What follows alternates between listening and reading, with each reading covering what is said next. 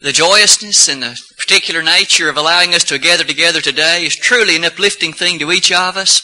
And we might well begin with those famous words of 1 Chronicles 16:29. Give unto the Lord the glory due unto His name. Bring an offering. Worship the Lord in the beauty of holiness.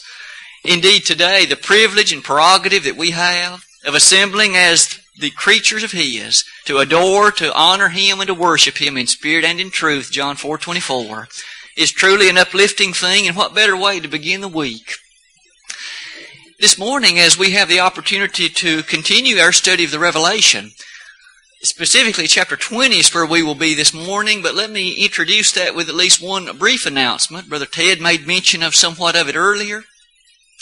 Next Lord's Day, my family and I will have the opportunity to be a part of a gospel meeting effort in White County at the Hebron Church of Christ. So I'd like to add that one, if I might, to that list of gospel meetings. If you happen to have opportunity to come be with us out of Sparta, there about 8 or 9, 10 miles or so, but please feel free to come. Service at 7 o'clock nightly, Sunday through Friday. It goes again Sunday morning to Friday night. So feel free to come be with us if at all you have opportunity to, in fact, do that. We certainly will miss being here with our good brothers and sisters at Pippin.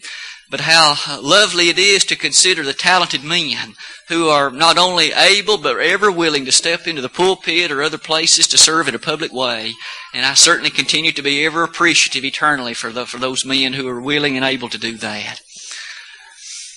The 11th installment of our series of lessons on premillennialism takes us today to a lesson entitled The 1,000-Year Reign and the Binding of Satan.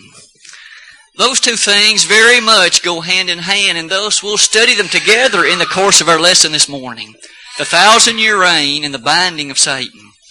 We have already learned so many things about premillennialism in this series.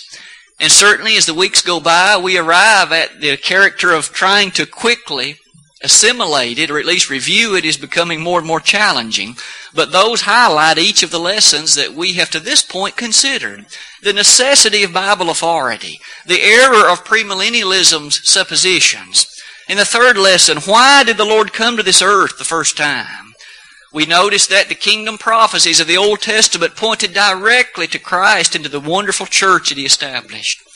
We came to see in those that followed that there was no surprise in the Lord's coming. The Old Testament had foretold it. And furthermore, we even saw in the lessons following that one, the falsehood associated with the rapture as it's taught by premillennialism, by the tribulation as well. We then looked at, interestingly, the mark of the beast, the Antichrist, the 70 weeks of Daniel. All along, desirous to lift high what the Scriptures have to say and never to insert what we have heard or what, in fact, man might have been tempted to say. Last week, we looked at the Battle of Armageddon and found that that one mentioned in Revelation 16 was very different from what we often hear, having, in fact, the very nature of that tremendous victory of the nature of God over all that is evil. For Jesus is still affirmed King of Kings and Lord of Lords, Revelation 17, verse 14. As this series begins in its closing stages, there aren't that many lessons that remain. Today, though, let's look at the 1,000-Year Reign and, in fact, the binding of Satan. You may have noticed in Brother Jonathan's reading from Revelation 20 a moment ago, the very placement in which we find the description of that 1,000-Year Reign. If you'd like to turn back to that place, we'll be referring to it rather extensively in just a moment. I thought, though, that it would be wise to at least begin the lesson with a review as to why, from premillennialism's point of view, this binding of Satan and this 1,000-Year Reign are so important. In fact, this is supposedly what is supposed to happen. After that 7-year tribulation period, as that period winds to its close, the Antichrist will have appeared by then, so we are told. Christ in all of His resplendent glory is supposed to appear, crush and defeat the Antichrist, all, of course, of the evil that goes along with him. And after that dissimulation of all the evil, He is supposed to begin a 1,000-year period of reign in Jerusalem on David's throne. That 1,000-year period is supposed to be a period of prosperity and peace, with all the evil vanquished, with good rising to the top, of course, set forth by the goodness of Christ. We appreciate that period of 1,000 years is supposed to be truly a paradise on earth. It is supposed to be a utopia in which folks understand what it's like to live in harmony and in peace. There's no crime. There's no evil of any sort. It is truly supposed to be a utopian existence here on earth. That is what we are told. In fact, you may have had individuals come and knock on your door and try to leave you pamphlets that, in fact, say something like this. Our desire and our wish this morning is to ask, does the Bible teach that? Do we find in Revelation 20, where that 1,000 years is discussed and mentioned, do we find the very description of what I have just supposedly told you? You might notice at the bottom a very interesting statement, in fact, to be made. The 1,000-year reign is found in one passage of the Bible and one passage only. It's in Revelation 20, verses 1 to 6, the very text that was read earlier. And thus I might submit that if the Bible teaches that anywhere, surely this is the passage. But on the other hand, if it is not taught in this passage, it stands to reason that it will not be found anywhere else either. What then does Revelation 20 set before us? Does it assert this utopian paradise of 1,000 years with Christ reigning on David's throne in Jerusalem? I would ask that we look at 5 observations about this particular text this morning. As we look at these observations, we will reach a rather decided conclusion relative to the nature of what is asserted. As we begin, let's note at least at the outset, there is a very basic set of guidelines that we should ever utilize as we approach a particular section of Scripture like this one. Certainly one in those prophetical books of the Bible, and apocalyptic at that. Books, again, like, say, Zechariah or Ezekiel or the Revelation. That particular principle might well be affirmed in this fashion. The book of Revelation is exceedingly symbolic. It uses greatly the notion of figurative language, symbolic approaches. That's the way in which the truth is presented. In fact, the opening verse of the book reminds us of that fact. In Revelation 1, verse 1, as that verse closes, the Lord Himself said, "This is the message that was signified to John." That word signified in Greek, it has behind it the notion of truth presented in signs. Truth presented in a fashion which is largely visual in character. That being said, we thus appreciate that the bulk of this book is presented in that fashion.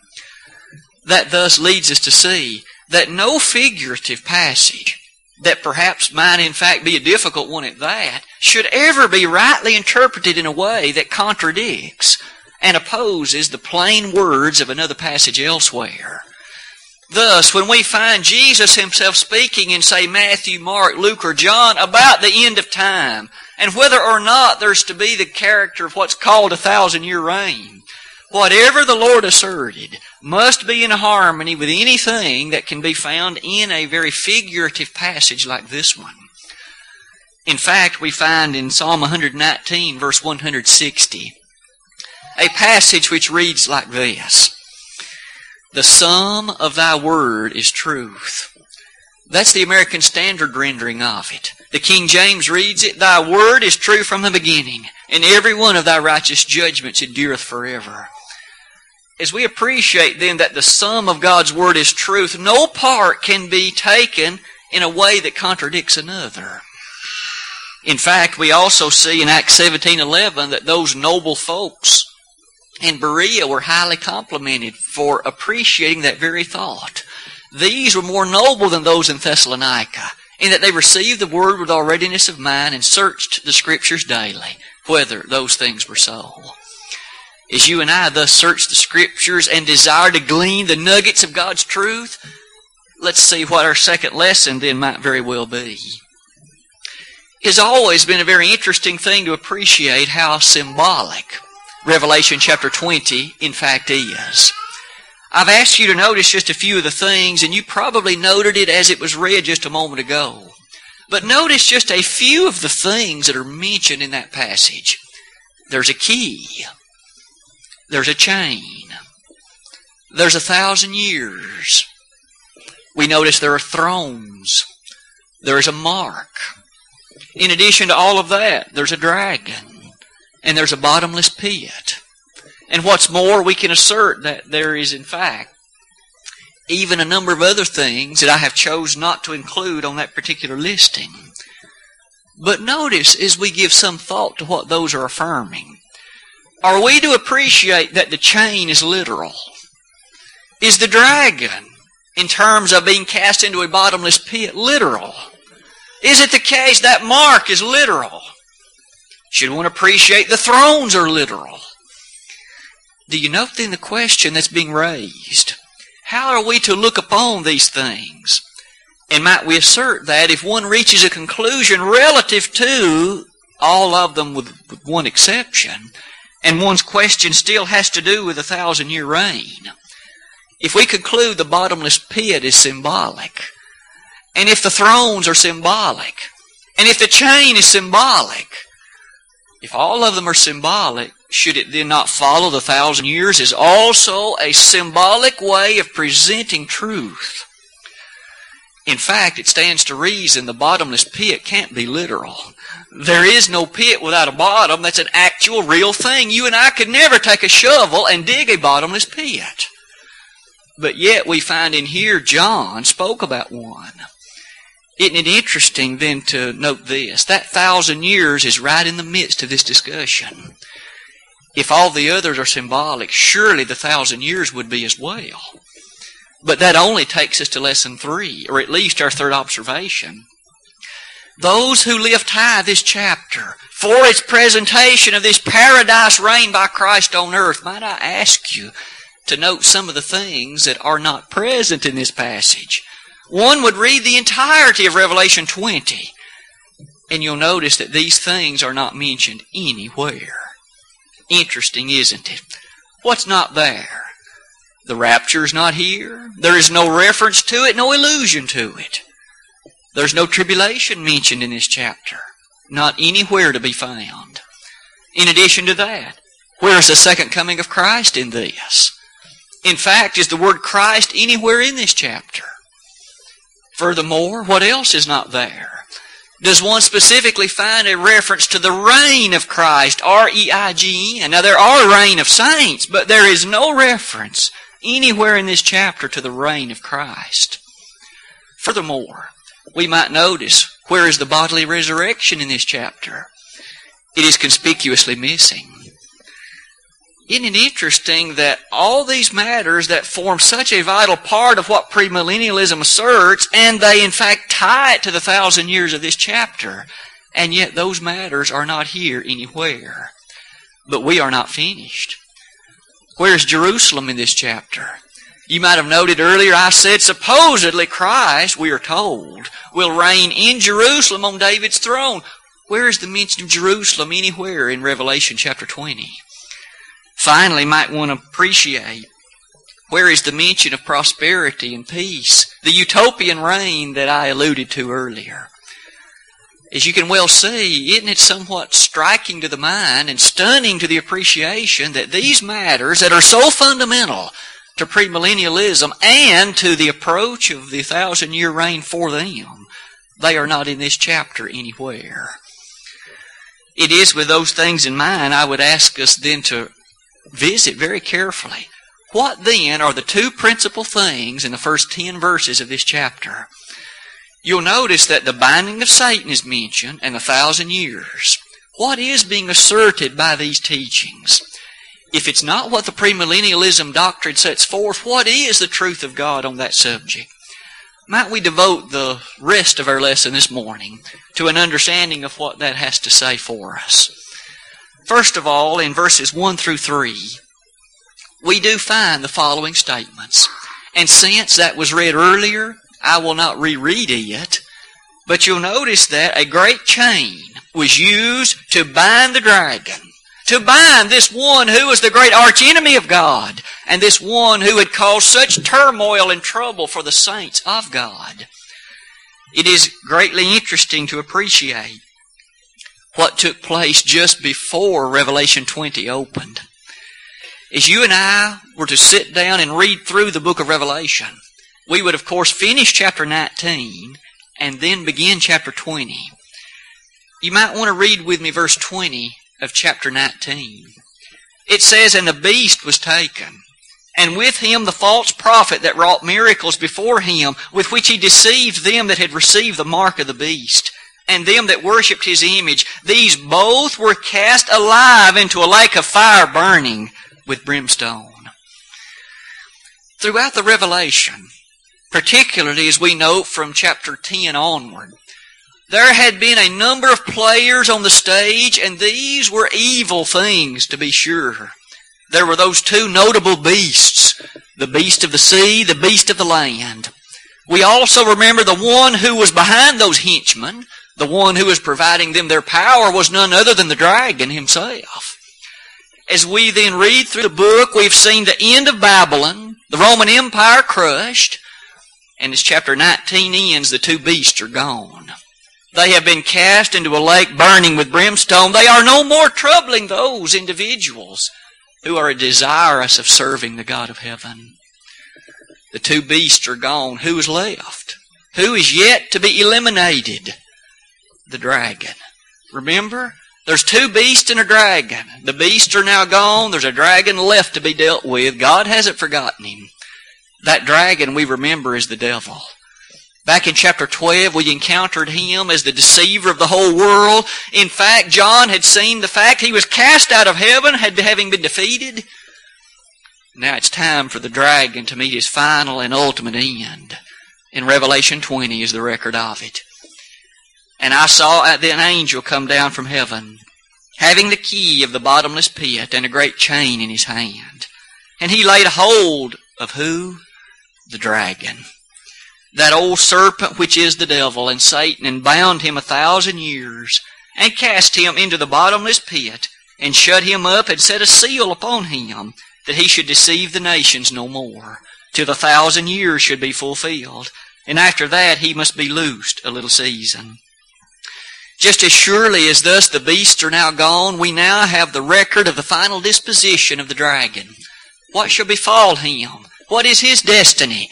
Where shall he end up? We have already read it as we proceed onward through the chapter. Look at some of the next notes to appreciate what the significance of this is.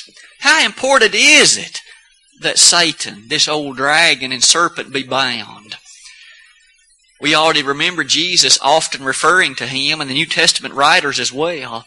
"For it's true, he is a roaring lion, seeking whom he may devour," 1 Peter 5:8. And he is that very one whom Jesus affirmed in John chapter 12, "I saw Satan as lightning fall from heaven." The Lord thus certainly vanquished him while he was here on earth, because Jesus lived a sinless life and died that way. But John, it seems, was told something a little different than that. It's true, the Lord had previously affirmed that, "As a strong man, I have entered the strong man's house and spoiled his goods," Mark 3:27. Jesus stated in Luke's version of the same thing in Luke 11, that in fact Satan is the strong man, but a stronger than the strong man is now here. The Lord no doubt was referring to himself. He, by the great power of a true and sinless life, had entered the strong man's house, the place where Satan had previously ruled and reigned. "But I have spoiled his goods." Satan had removed from him the power of the club of death. Jesus, by the offer of eternal life and the opportunity of those who faithfully obey him, all of us can have victory over the devil. All of us can enjoy victory and triumph over him. 2 Corinthians 2 verse 14 reminds us, "We are always led in triumph in Christ." You and I are winners as long as we remain faithful and loyal to the Christ himself. And thus, as this message was delivered by Christ ultimately to John, isn't it interesting what he has in store for those who are the saints of God of that first century era? You'll note that very third point, the binding of Satan.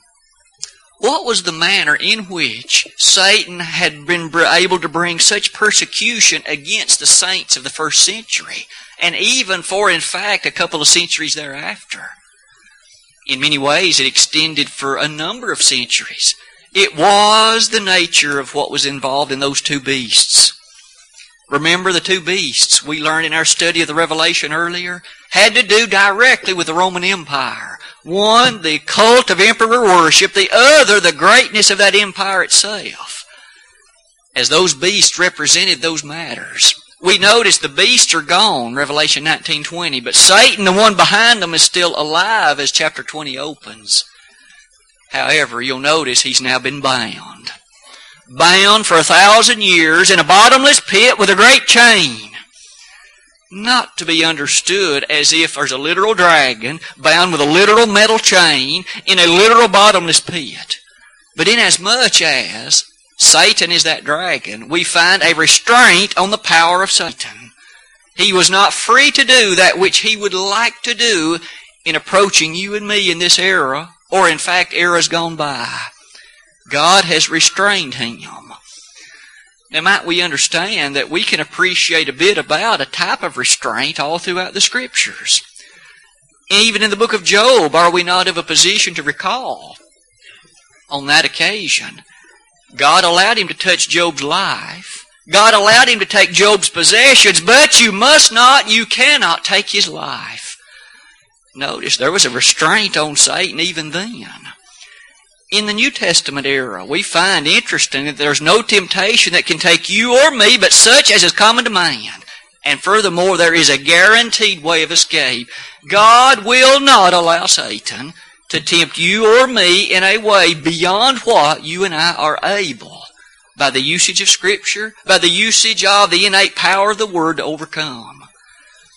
In a sense, there is a restraint on Satan there.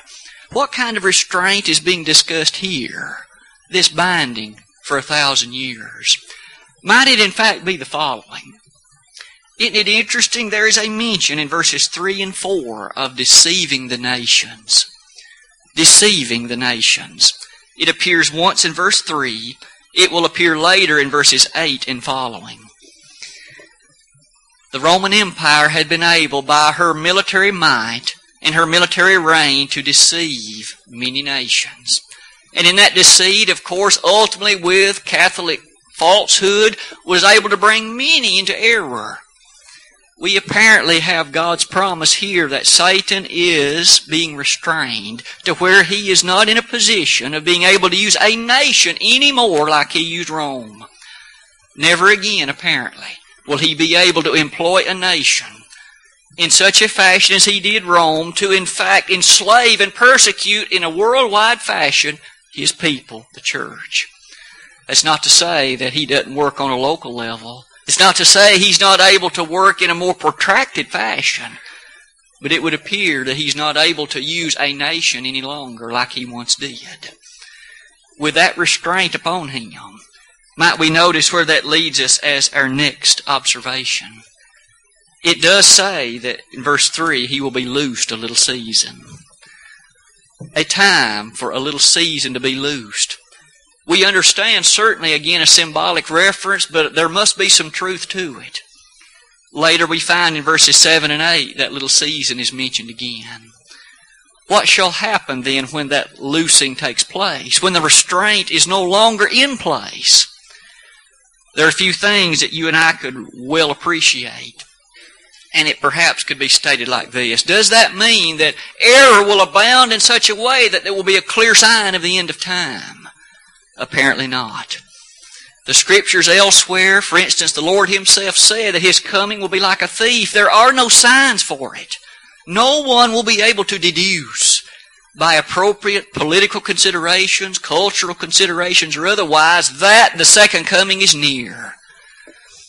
Through the centuries, many have erred in that fashion. They've asserted that all the signs line up, the planets are in proper alignment, the second coming is upon us. Many have been deceived and deluded. Jesus said there will be no signs. Whatever this little loosing involves, it will not be of a character that you and I or others who are alive will be able to determine that the Lord's second coming is near at hand. In fact, the only things in the New Testament asserted in regard to the second coming of Christ in which there are certain things that must have happened, those have already happened. The second coming could now happen any time. With regard to those matters, how does that slide close? Is we give some thought to these bindings of Satan and this character of loosing for a little season that really only leaves us with one more question to ask. We've learned then that premillennialism is far wrong with regard to this 1,000-year reign. It's nothing like this utopian reign on earth. This 1,000 years spoken of here began when Rome fell. And furthermore, it'll continue until very near, it would seem, the end of time. We are in the 1,000 years now. We aren't waiting for some special reign on earth. We aren't looking for a period of peace and prosperity. The Bible doesn't promise it. Rather, we perhaps can ask, as you give some thought to that 1,000 years, some more extended thoughts might be in order. Having looked at the binding of Satan, who is said to be the ones reigning during this 1,000 years, and where does the reigning take place?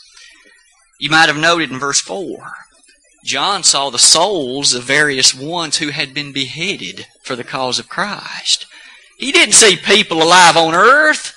He saw souls beheaded for the cause of Christ and who had given their life for the testimony of truth. So if he saw souls, where did he see them? They certainly weren't on earth. So the particular place in which the 1,000 years is taking place with its reign must not be here on earth. That's very different from what we are told in premillennialism, isn't it? Jesus in Jerusalem on a literal throne there? No way. In fact, this passage does not teach that at all. Where else have we seen these particular souls in the book of Revelation? It is a continuing thread, and it is a vital story. We first encounter them in Revelation 6, verse 9. When on that occasion, as the fifth seal was unloosed from that book, we notice John saw someone. He saw those beneath the altar who had been beheaded for the cause of Christ, those martyrs who had given their life for the cause of truth. At that point, being beneath the altar, it appeared as if they were defeated, dejected, disappointed. Their cause was lost, and they had no hope. But as the chapters roll by, in chapter 15, we see them again. Now they're not beneath the altar. They're standing on the glassy sea. The throne of God's in the distance, the cares of the world behind them. Victory's almost theirs. Chapter 20, we see them the one last time. Now, notice these who first had been beneath the altar, these who later we saw standing on the glassy sea, now they're reigning with Christ. Victory's now theirs. Their cause had been vindicated. That for which they gave their life had now been resurrected to power and majesty and might. Christianity, far from being defeated by Rome, was now that which was offered to all humanity. That's the victory we find in Revelation 20. And it is nothing like what premillennialism reminds us or tells us, is it? In fact, as you go down that list, when one gives thought about apparently when this 1,000 years commences, notice the beasts were defeated in Revelation 19:20. We find since this apparently begins just after that, Rome fell about 500 AD, it was about 476.